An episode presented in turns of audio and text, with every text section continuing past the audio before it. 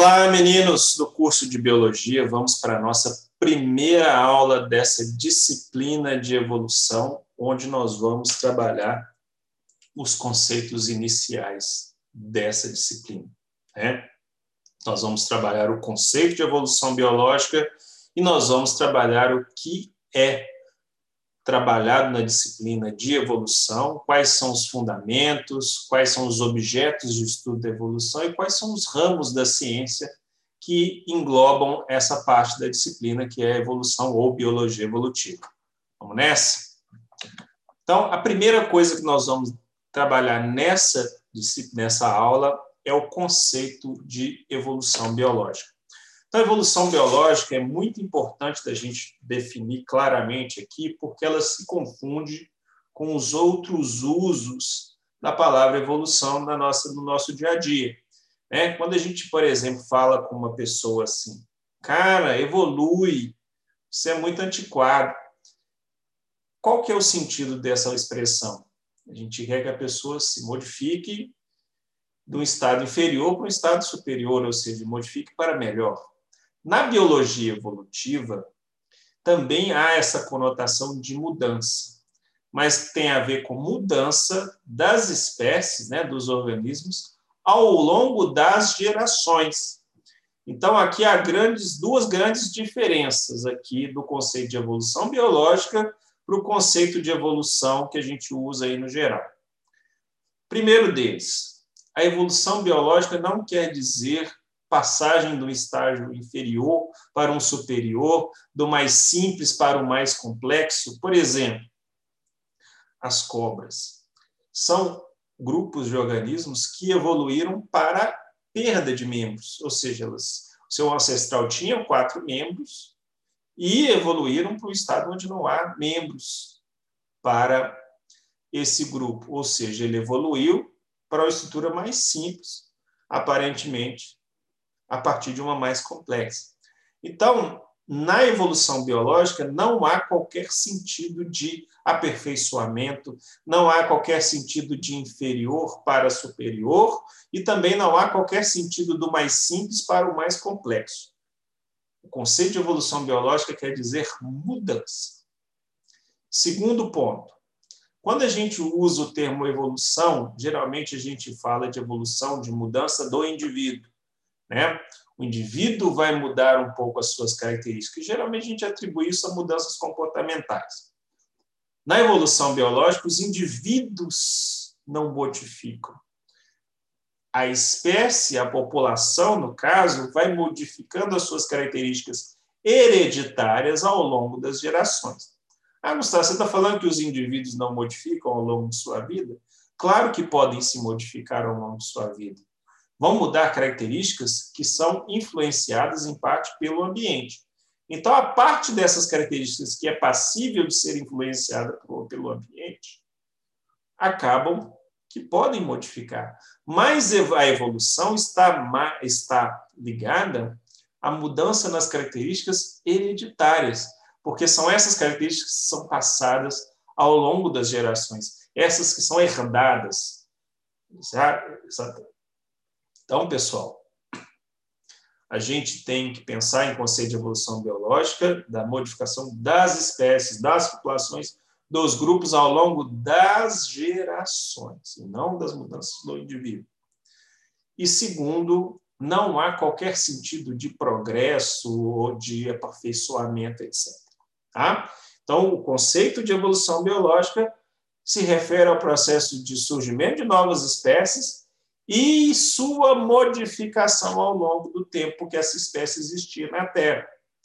Então, quando a gente vai estudar a evolução, a gente estuda dentro de um ramo da biologia que é chamado de biologia evolutiva.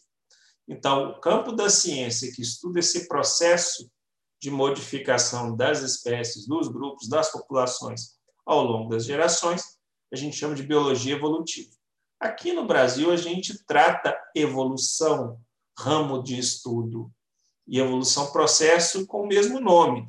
Mas o termo mais mundialmente utilizado é o termo biologia evolutiva. Então, o ramo da ciência que estuda o processo de evolução biológica é a biologia evolutiva. Aqui no Brasil, a gente também fala, chama de evolução.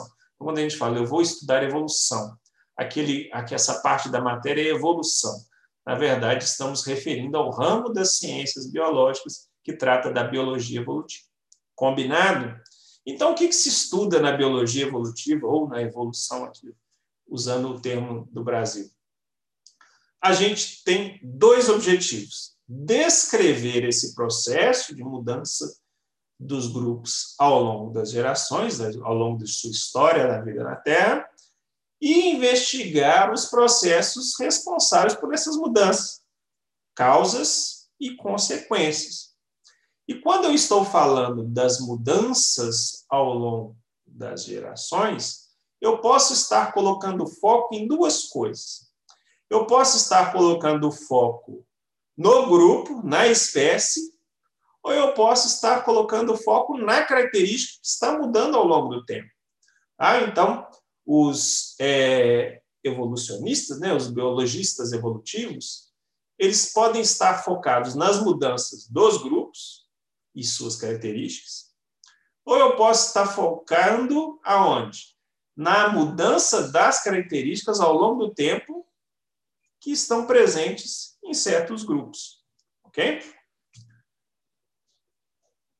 Então, esse ato de descrever é o ato de contar como aconteceu, né? Quais são os organismos que derivaram de outros? Quais são os organismos mais proximamente relacionados, né? mais aparentados? Em que época surgiu o ancestral de dois organismos atuais? Quando que surgiu uma espécie? Quando que surgiu uma característica, né? Lembrando dessas duas desses dois pontos focais de estudo, e contar também quando uma característica ou até uma própria espécie ou um se extinguiu.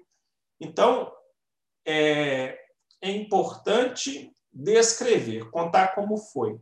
Mas mais importante ainda é tentar compreender o porquê e como que surgem as coisas. Por exemplo, um grande objeto de estudo das, da, da evolução foi entender como que surgiam as modificações, qual que era a origem das mudanças. Hoje a gente sabe muito sobre isso, sobre os processos de mutação e como que essas novas características que surgem por mutação são dissipadas aí ao longo das, das gerações. Quais são as, as consequências, ou seja, qual a importância de cada mudança, de cada processo, né? Ou seja, uma característica surge isso vai gerar uma grande vantagem para o seu possuidor, a ponto dele começar a dominar o ambiente. Isso é importante, né? Por exemplo, quando as plantas desenvolveram a semente, isso foi uma vantagem evolutiva de dispersão, de garantia da sobrevivência daquele novo ser que estava sendo dispersado muito grande, a ponto desses possuidores das sementes que começaram com poucos indivíduos aos poucos, ao longo das gerações, foram dominando o ambiente terrestre, vegetal ali, a ponto deles terem em número uma quantidade muito maior de plantas com sementes do que plantas sem sementes. Então, qual que é a importância de cada processo? E existem características novas que surgem e conferem vantagens apenas para aqueles grupos que a possuem, a ponto de não dominar o ambiente inteiro. É, outra coisa importante é compreender a velocidade com que essas mudanças acontecem. Por exemplo, existem características que se mantiveram praticamente iguais ao longo de vários milênios de anos, enquanto algumas características mudam muito rapidamente. Quais as causas disso? É um dos objetos de estudo da evolução. E além do estudo das espécies, né, como que as populações se tornam diferentes a ponto de surgirem novas espécies. Então, o processo de surgimento de espécies, por exemplo, no caso da especiação, também é um grande objeto de estudo da biologia evolutiva. Bom, então aqui só colocando um exemplo para a gente aqui, como que a gente pode abordar uma mesma situação com dois pontos focais diferentes. Então aqui eu estou reproduzindo tanto as relações entre organismos, por exemplo, aqui, ó, o grupo das aves, olha só que interessante, eles compartilham um ancestral aqui, que está como número 5, com os crocodilos. E esse ancestral dos crocodilos e das aves é mais recente do que o ancestral que os crocodilos têm, por exemplo, com os lagartos, outros répteis que está aqui atrás. Então, isso quer me dizer que as, que as aves são mais proximamente aparentadas com os crocodilos do que propriamente os crocodilos com as cobras e os lagartos. Olha só que interessante. Então, quando eu faço essas inferências, eu estou tentando contar a história das espécies, dos grupos.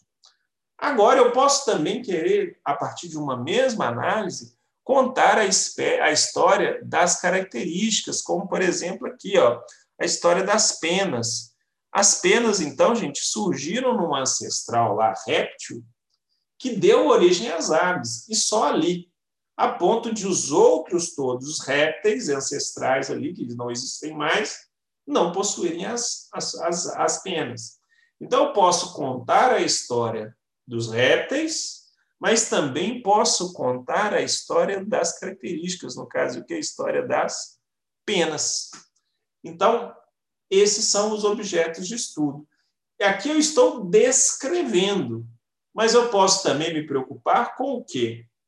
Quais são as vantagens que esse ancestral das aves obteve? Quais foram essas vantagens com o surgimento dessa característica nova apenas?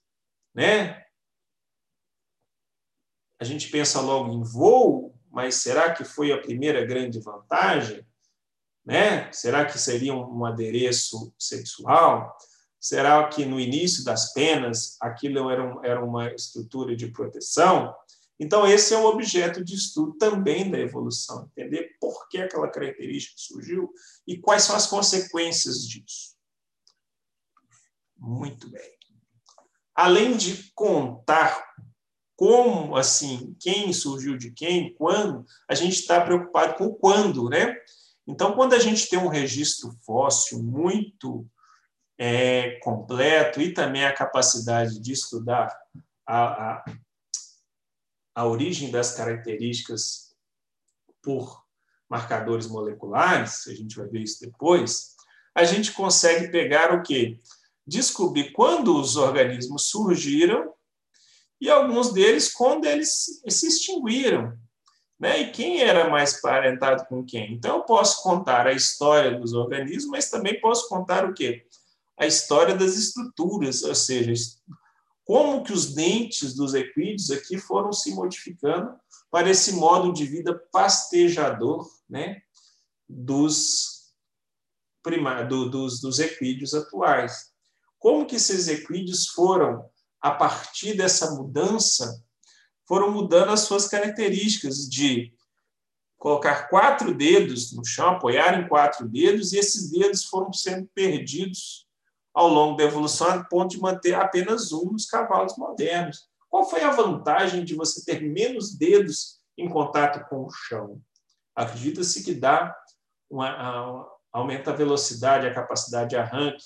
Isso tem a ver com proteção desses equídeos, pastejadores. Então, esse é um ponto onde a gente consegue explicar o, o, o porquê das coisas, quando elas surgiram, quando elas se extinguiram, né? Então, por exemplo, esse aqui que tinha apoiava-se em apenas um dedo, mas ainda tinha mais dois dedos aqui, que é o Neo já era pastador, a gente tem no registro fóssil que ele surgiu aqui ó, há mais ou menos 17 milhões de anos atrás e se extinguiu aqui ó, mais ou menos há 6 milhões de anos atrás, quando pouco assim antes assim do que do surgimento dos equídeos modernos que a gente tem até hoje.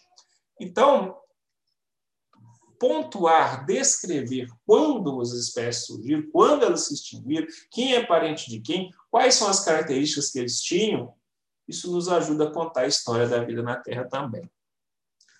Pensando aqui mais nas características, né, gente? Olha só, comparando os organismos, os grandes primatas é, quadrúpedes e os grandes primatas bípedes, como as características ósseas deles se modificaram são diferentes. Por quê? Porque ao longo da evolução, o bipedalismo conferiu algumas vantagens para aqueles ancestrais dos bipedais, mas lógico que eles não conseguiam, com a estrutura óssea deles, que era muito parecida ainda com os quadrúpedes, ficar muito tempo na posição bipedal. Mas só o tempo deles conseguirem ficar um pouco bipedal já liberava os braços, já aumentava a capacidade de enxergar mais longe. E aqueles organismos que tinham aquelas primeiras estruturas ósseas já um pouquinho adaptadas para ficar mais tempo bípede, foram ganhando uma grande vantagem. E aí, a partir do momento que essas características eram passadas para frente, novas variações foram surgindo. Lembra da importância da variação? Novas variações foram surgindo, que essas variações conferiam uma, uma capacidade de ficar um pouquinho mais bípede isso foi gerando vantagem ao ponto de a gente ficar completamente bípede hoje. Né? E aí a gente vê o curso da mudança nas características. O, a morfologia do fêmur é diferente, da pelve é diferente, os braços também né, ficaram diferentes, a posição do crânio em relação à vértebra também foi ficando diferente, a ponto de que de estar mais tempo na posição bípede do que os outros primeiros ancestrais que a gente tem que na qual surgiu o bipedalismo. As características foram mudando ao longo do tempo. Bom, pessoal, então, se a gente comparar a biologia evolutiva então com as outras áreas da biologia, as outras áreas da biologia se ocupam muito com como, ou seja, descrever o processo, como acontece. Né? Então, se a gente pegar lá, como que as células eucarióticas obtêm energia? Aí a gente já viu lá na citologia que a gente tem uma organela que chama mitocôndria. Lá na mitocôndria a gente tem o quê? As cadeias transportadoras de elétron, e ali vai ocorrer a conversão do, do ATP, do ADP em ATP, e é a partir daí que a gente gera energia, etc, etc, etc. A gente descreve o processo. Na evolução, a gente quer entender por que, que é assim, né? E aí a gente começa a perguntar, por que, que essa estrutura aí que a gente tem, as mitocôndrias, elas têm um material genético próprio? A gente tem que explicar por quê. Né? Por exemplo, uma melhor hipótese que a gente tem hoje é que a mitocôndria deriva de um organismo simbiótico que vivia dentro daquela célula eucariótica, né?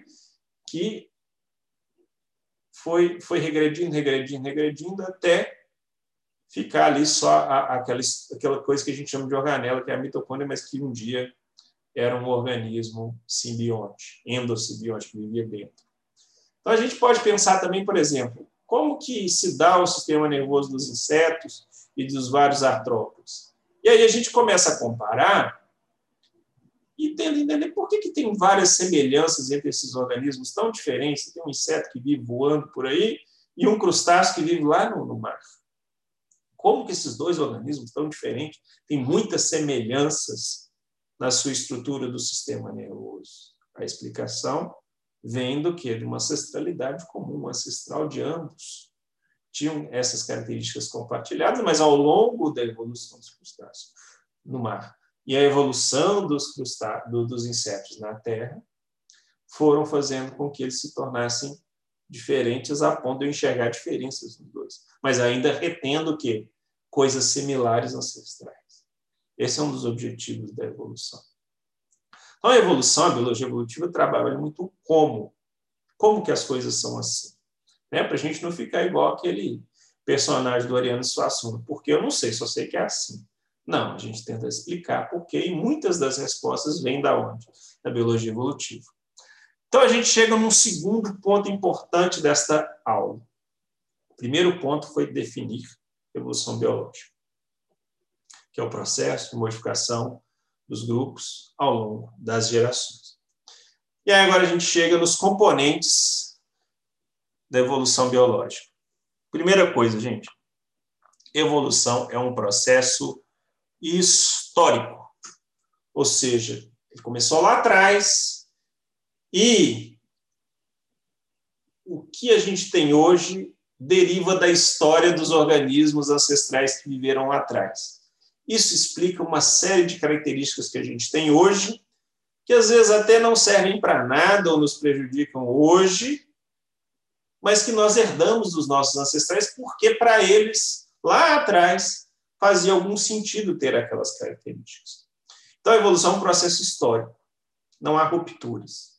Né? Nós temos características que derivaram de nossos ancestrais, nossos ancestrais herdaram características dos seus ancestrais lá atrás. Então, existem uma série de características em nós que talvez não sejam vantajosas ou não confiram grandes vantagens aparentes, mas que nós temos por quê? Porque nós recebemos uma série de características de nossos ancestrais. É um processo histórico. E essa história tem componentes estocásticos e determinísticos. Nossa, dois palavrões aí na primeira aula. Que raio, o que, que é isso? Vamos lá. O que, que é um processo estocástico e o que, que é um processo determinístico? O processo estocástico, gente, que acontece no curso de uma evolução de uma espécie, significa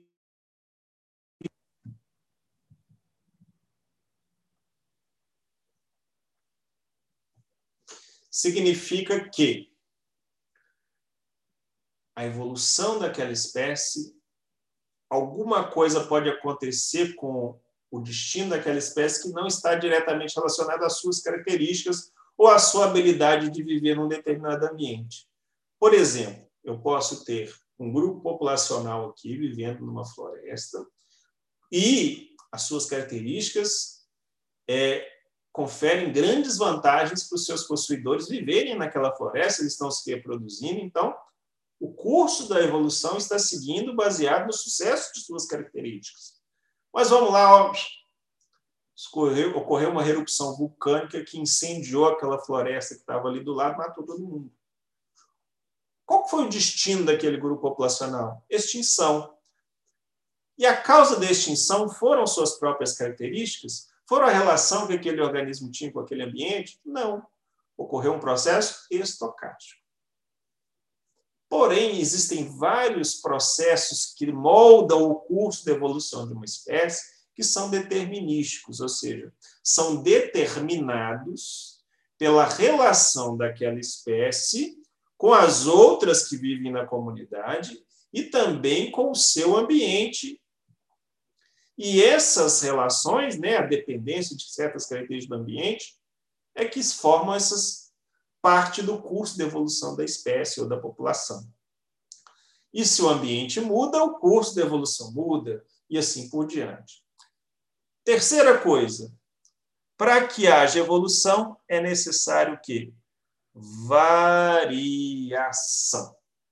Então, a evolução, as características só vão modificando ao longo do tempo porque existe o quê? Em algum momento, um processo de mudança nas características, que decorre, hoje a gente já sabe, dos processos de mutação. Então, é necessário que ocorra mutações, para que surja variação, para que os organismos sejam diferentes e aqueles que possuírem as características conferem melhor capacidade de reprodução, de sobrevivência e de fertilidade, vão propagar essas características. E aqueles que têm, comparativamente, menores capacidades de reprodução, menores capacidades de usar aquele ambiente e menores fertilidades, vão que definhar e suas características vão junto. Gente, então esse é o segredo do processo evolutivo ele depende de variação, ele é um processo histórico, e ao longo desse processo podem ocorrer coisas que dependem de suas características, mas podem acontecer coisas que não dependem em nada de suas características. Muito bem. Então, como se estuda evolução? Como que se descreve e se compreende? A primeira grande fonte de informações para a gente estudar a evolução são os bancos de dados paleontológicos, são os fósseis. Os fósseis são fotografias do que aconteceu na vida do passado. Então, a partir do momento que eu encontro o fóssil, eu posso tirar informações sobre as características daquele organismo que viveu no passado, eu posso trazer informações sobre as adaptações que ele tinha àquele ambiente. O ambiente fóssil também é passível de ser caracterizado, então a partir do ambiente sedimentar onde o fóssil foi formado, eu posso contar um pouco como, é, como era o ambiente, se era frio, se era quente, se era úmido, se era seco. E isso vai nos dando ideias de como desenrolou o processo de evolução de certas espécies. Lógico, gente, que o processo de fossilização ele é raríssimo, ou seja, precisa acontecer um monte de coisas ao mesmo tempo para que um, um, um, um, organismo que morreu se torne um fóssil. Então, é natural que um organismo morra e seja decomposto. Então, poucos escapam da decomposição e passem pelo processo de mineralização, né, de formação da rocha a partir daquele material biológico. Então, é raríssimo um organismo fossilizado. Então, existem certos organismos que têm poucas fotografias de seu passado. E existem outros grupos de organismos, nós vamos ver isso nas aulas de paleontologia, que deixaram várias fotografias de seu passado, a quase dá para montar um filme. Então, existem grupos que têm um registro fóssil muito bem preservado, no qual a gente consegue contar muita história daquele organismo, daquele aquele organismo e seus ancestrais na Terra, por exemplo, aí dos equídeos, que eu mostrei o exemplo, e outros organismos que a gente tem pouquíssima informação e a gente conta a história deles meio que mais ou menos. E as características, a mesma coisa. Existem certas características que a gente já observa em vários pontos do registro fóssil, existem características que podem ter existido e a gente nunca soube. Né? Então, os bancos de dados paleontológicos são fundamentais para a gente contar a história dos organismos do passado. Muito bem. Como que a gente estuda também a evolução? Caracterizando a diversidade, ou seja, a variação genética e morfológica. Lembra que eu acabei de falar que a variação é fundamental? Então, caracterizar essa variação é importante para contar como foi o processo de moldagem da diversidade daqueles organismos ao longo do tempo. Então, é, hoje a gente tem uma série de ferramentas para caracterizar morfologicamente os organismos, né? características que a gente enxerga olho nu, mas também características microscópicas. A gente consegue caracterizar moléculas e a gente também consegue caracterizar os genes, né? ou seja, a variação genética. E quando a gente caracteriza essas, essas, essas estruturas, ou seja, a gente define muito bem as características que cada organismo possui ou possuiu lá atrás, eu posso fazer o quê? Comparações. Então, muito das informações sobre quem é parente de quem vem dessas comparações. Ou qual foi o curso de uma característica ao longo do tempo, através de comparações ao longo de todo o registro fóssil até nos organismos atuais. Então, quando eu caracterizo moléculas, eu caracterizo estruturas ou microestruturas, eu posso compará-las. Quando eu compreendo a fisiologia de um organismo ou o funcionamento de uma célula, eu posso comparar o funcionamento dos organismos ou o funcionamento das células. E aí eu posso descobrir características que organismos compartilham e eu posso descobrir características que são exclusivas de cada grupo. E aí eu posso fazer o quê? As inferências filogenéticas, que são descobrir quem é mais aparentado de quem e quais as características que provavelmente estavam presentes lá no ancestral de dois organismos. A gente faz isso comparando, comparando características compartilhadas. Então, organismos que compartilham um maior número de características tendem a ter o quê? Um ancestral mais próximo, que era o dono dessas características, que passou tanto para um quanto para outro. Organismos que compartilham quase nada de características significa que o quê? Essas poucas características estavam lá no ancestral atrás e deu-se tanto tempo que eles se separaram que eles tenham mais características diferentes do que parecidas, do que iguais, similares. E aí, assim, a gente vai contando a história dos organismos da Terra. Então, comparando, eu consigo contar a história dos organismos, mas também consigo contar a história das características, como elas foram se moldando ao longo do tempo. E aí eu tento tentar explicar por quê. Por que ela ficou desse jeito e não daquele outro? Quais as vantagens que essa mudança gera para o seu possuidor? Né? Isso contextualizando também como ambiente. E isso permite que eu descubra quais são as, as adaptações que foram muito importantes e quais são as adaptações que só fizeram diferença para um certo grupinho ali, né? que são as exclusivas daquele grupo. Outra coisa que a gente dá para fazer ainda, gente, é observar né, a evolução acontecendo. Se a gente diz que é a evolução biológica é o processo de mudança dos organismos ao longo das, das populações, das espécies, ao longo das gerações, organismos que têm gerações muito rápidas, por exemplo, bactérias têm gerações de minutos, é possível observar as mudanças desses organismos ao longo do tempo por uma única pessoa, né? Por exemplo, uma pessoa estudando um organismo aí ao longo dos seus, ao longo de anos. Se o organismo tiver gerações de minutos, é fácil de ver como eles modificam com o tempo. Eu não estou falando só de minutos, por exemplo, alguns insetos cujas gerações são de dias, é possível ver processos de adaptação, como, por exemplo, alguns insetos que ao longo dos anos foram se tornando que resistentes a vários inseticidas. A gente pegar esse gráfico aqui, gente, ó, são os vários tipos de inseticidas que foram utilizados desde a década de 40. Da década de 40 à década de 50, quase nenhum era resistente. Mas a partir do momento que esses organismos foram acumulando modificações, algumas dessas modificações causavam a resistência ao inseticida.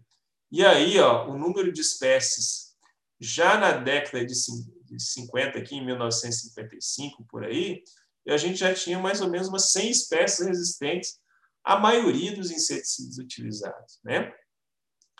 E alguns inseticidas foram facilmente burlados, como, por exemplo, aqui os ciclodienos, e alguns ainda mais difíceis de burlar, como, por exemplo, os piretróides, que são os que a gente usa até hoje, mas ó, a gente já tem uma grande quantidade de espécies, né?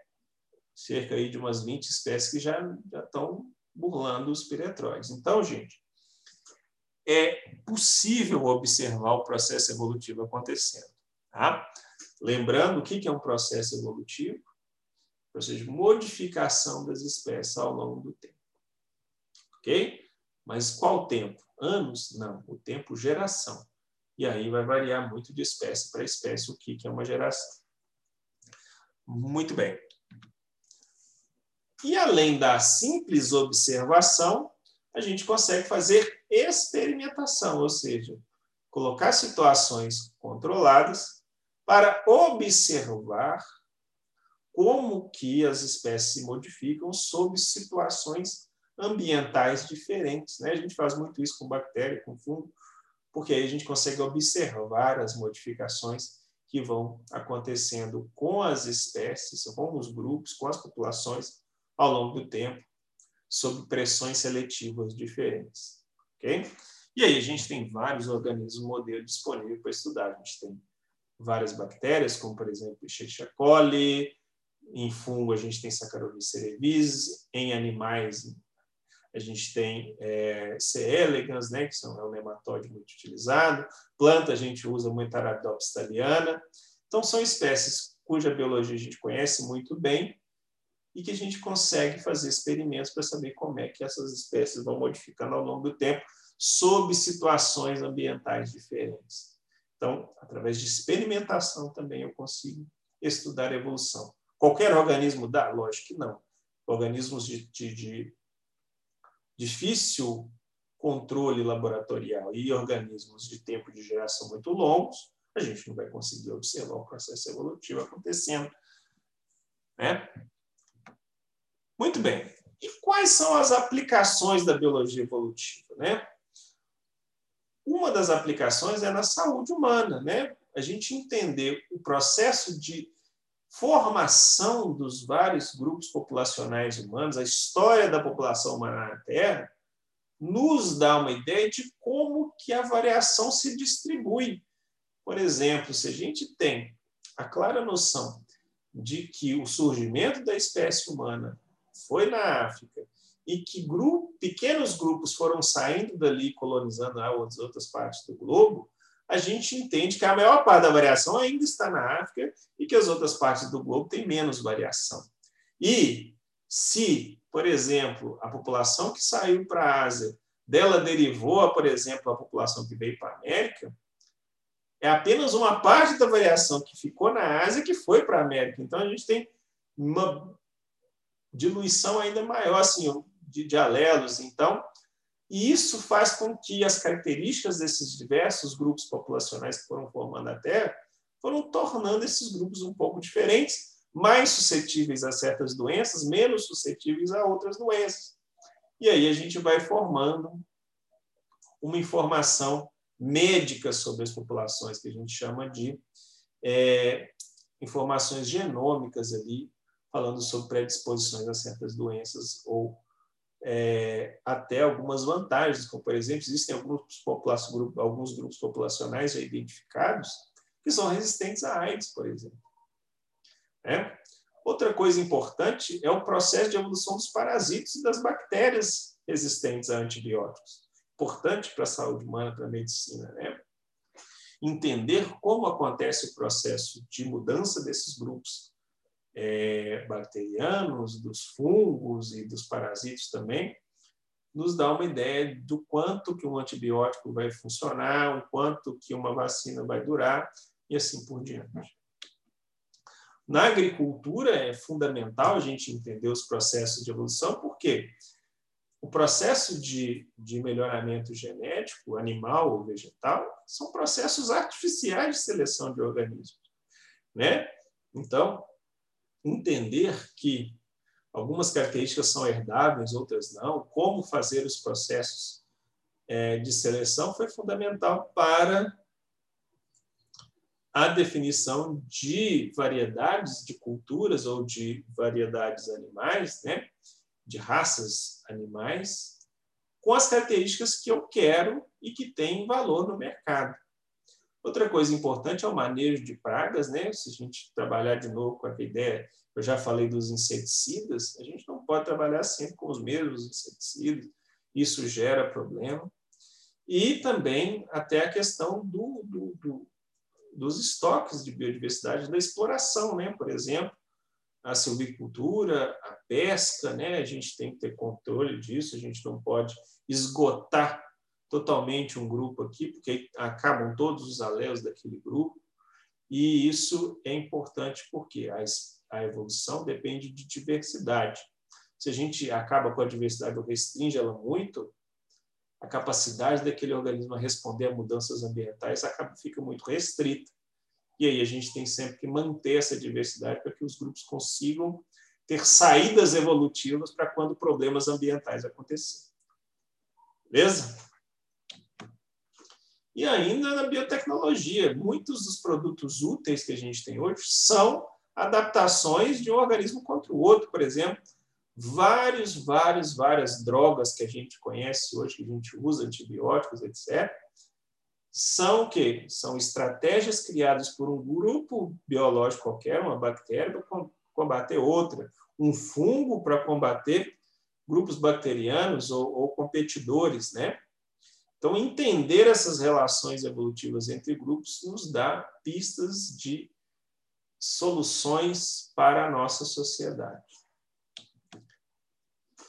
Bom, sabendo que a evolução é tão importante para a sociedade, existem várias áreas de atuação da biologia evolutiva. Uma delas é a evolução comportamental, que envolve o estudo dos sistemas de acasalamento, né? como que os sistemas de acasalamento diversos que a gente tem hoje, a bigamia, o sistema de haréns, a fecundação externa, quais são as vantagens de cada um deles, quais são as características que mais influem no sistema de acasalamento, porque elas são importantes, vão se perpetuar, como que, às vezes, uma característica que é, ajuda a encontrar parceiro, mas expõe ele demais ao predador, como é esse balanço, a gente estuda isso também em evolução comportamental.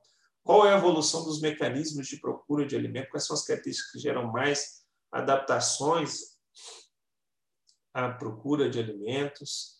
É, os sistemas de controle de atividades, características de adaptação que evoluem em conjunto, né? Como eu falei, tem característica que surgiu por uma coisa, mas ela estava atrelada a outra função e aí veio outra coisa junto, a gente vai ver isso, evolução.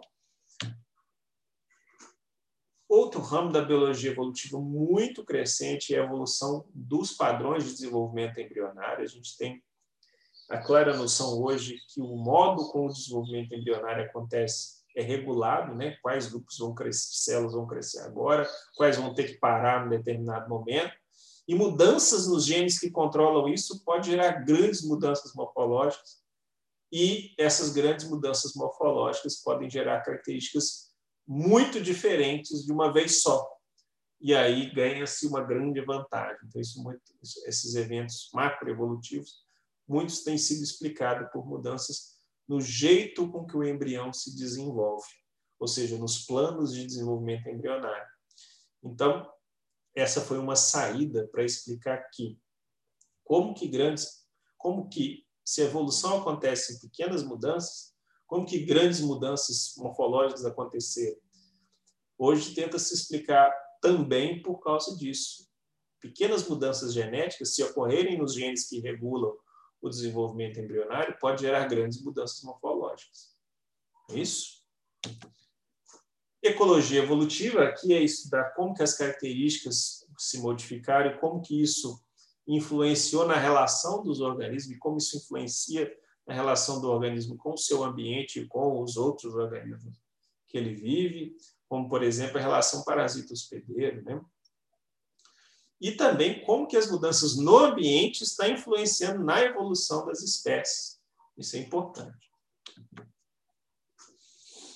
E aqui também como que a evolução acontece nas populações, como os genes se modificam e como que as características se espalham ao longo das gerações, né? O ramo da genética evolutiva e, lógico, existe um grande braço da biologia evolutiva, que é a paleontologia, né? A paleontologia, no início, era um ramo da geologia, hoje ela está muito mais ligada ao estudo da evolução biológica do que a geologia propriamente dita.